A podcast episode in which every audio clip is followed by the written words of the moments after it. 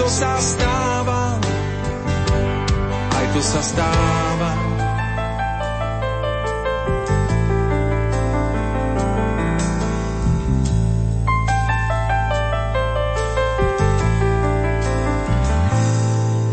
Raz chodím spať až ráno, raz keď sa stmieva. Verím v dobro v nás,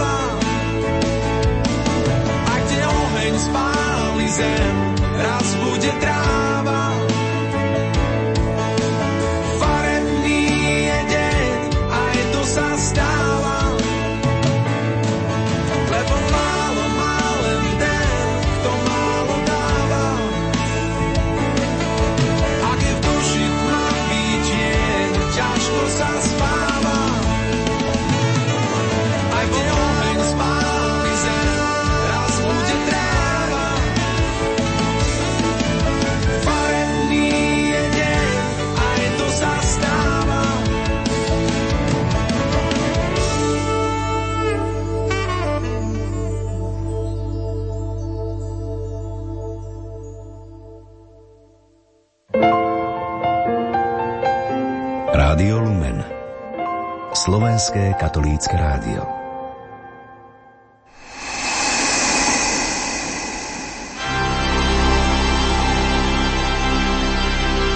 Prívitok svetla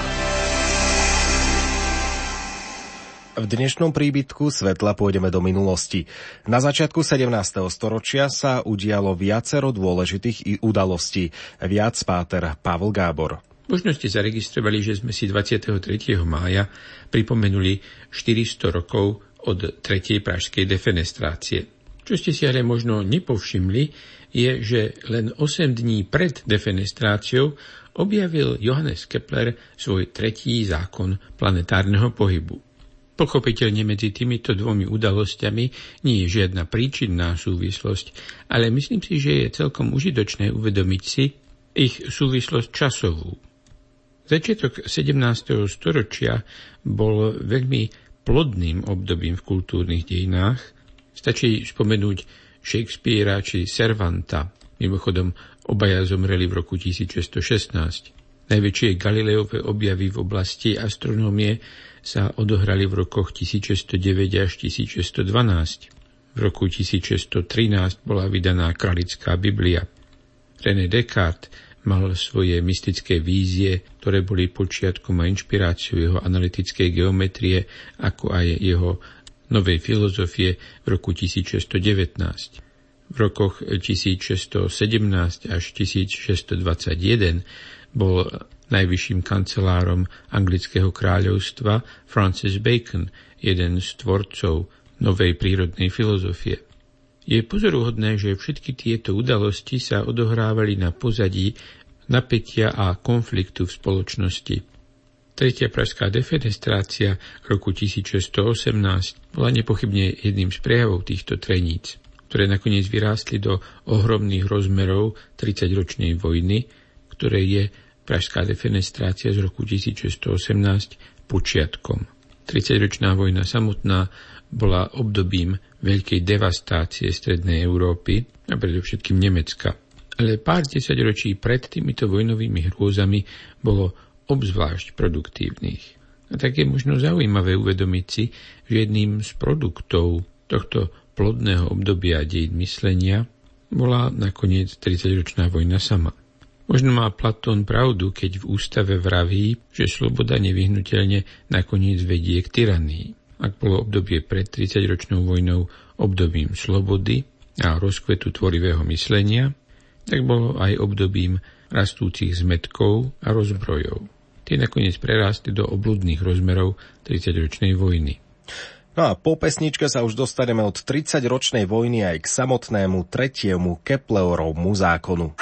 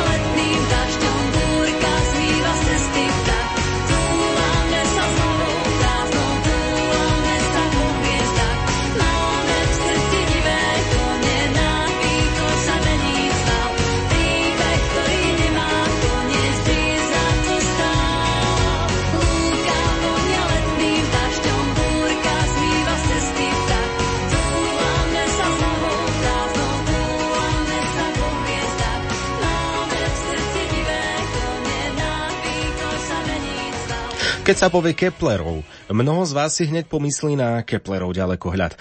Ale v tejto druhej časti dnešného príbytku svetla bude reč skôr o treťom Keplerovom zákone.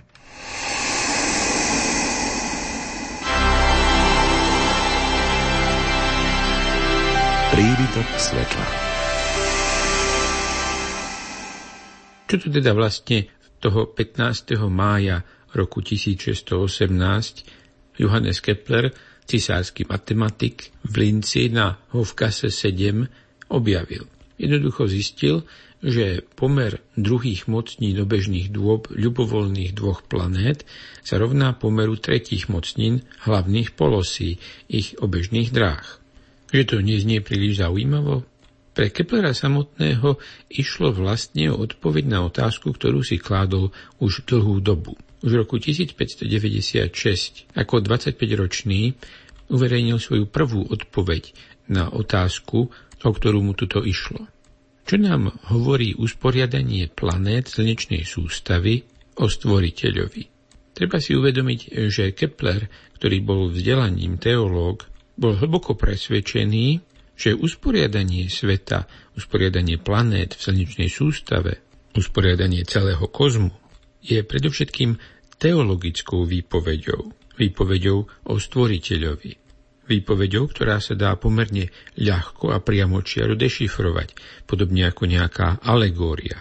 Tak sa domnieval, že slnko je obrazom Boha Otca, sféra stálic je obrazom Boha Syna a priestor medzi nimi je obrazom Ducha Svetého. Mimochodom, všimnite si, že podľa Keplera pochopiteľne sú stálice akýmisi rysmi sféry stálic. Rozhodne neplatí, že by slnko bolo ako stálice, respektíve stálice ako slnko. Jeho vesmír bol guľa, sféra stálic bola jej vonkajšou škrupinou a všetko ostatné sa nachádzalo v jej vnútri. A zo svojej pozície v strede tohto sférického vesmíru slnko vládlo a svojim svetlom zahrnovalo celý vesmír. V roku 1595 mal mladý 24-ročný Kepler úžasný nápad. Uvedomil si, že vzdialenosti medzi planétami veľmi dobre zodpovedajú vzdialenostiam medzi guľovými plochami, ktoré sú opísané, respektíve vpísané piatim platonským telesám, tesne naskladaným do seba. V roku 1596 tieto myšlienky publikoval v spise Mysterium Cosmographicum. Ale v nasledujúcich desaťročiach si uvedomil, že takto to byť nemôže.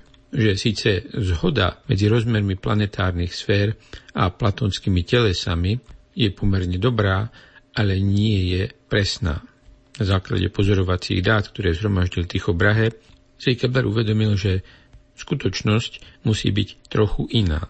V roku 1609 v spise Astronomia Nova zverejnil prvé dva zákony pohybu planét. Miesto kruhových dráh Kepler zistil, že planéty majú eliptické dráhy.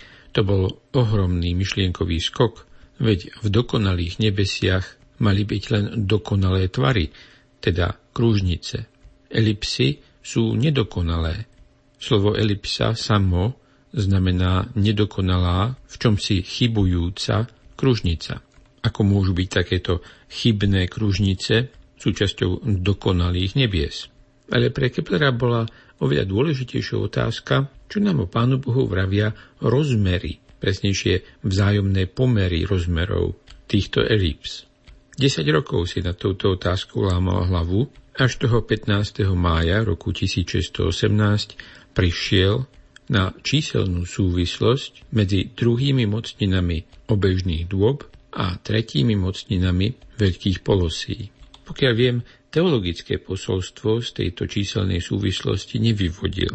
O necelých 70 rokov neskôr práve z tohto tretieho Keplerovho zákona Newton odvodil zákon všeobecnej príťažlivosti, teda závislosť príťažlivej sily na druhej mocnine vzdialenosti. Zákon, ktorým sa riadi pohyb planét, ako aj pohyb kráľovských miestodržiteľov z okien Pražského hradu. A tak neviem, či si máme navzájom zaželať, aby sme žili v čase veľkého kultúrneho rozmachu, lebo s takým rozmachom občas niekoho aj z okna vyhodia a potom môže nastať vojna, ktorá trvá 30 rokov. Príbytok svetla je na konci, pripravil ho jezuita, astronom Vatikánskeho observatória v Arizone, páter Pavol Gábor. A mimochodom, práve prebiehajú maturitné týždne. Ak niekto maturuje z fyziky, tak eh, tuší mu treba vedieť práve aj Keplerové zákony. Tak ak počúval Rádio Lumen, tak mu mohla práve táto rubrika pomôcť aj k týmto vedomostiam. Ostaňte počúvať Rádio Lumen. O chvíľu to bude o tom, ako postupovať pri výmene starej azbestovej krytiny. Zatiaľ neznejú frendi.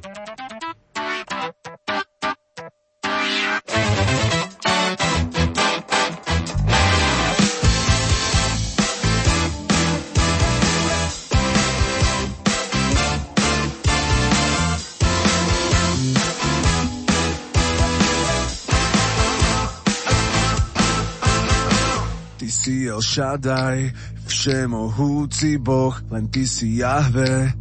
tvorca všetkého, Jahve Rafa, si uzdraviteľ môj,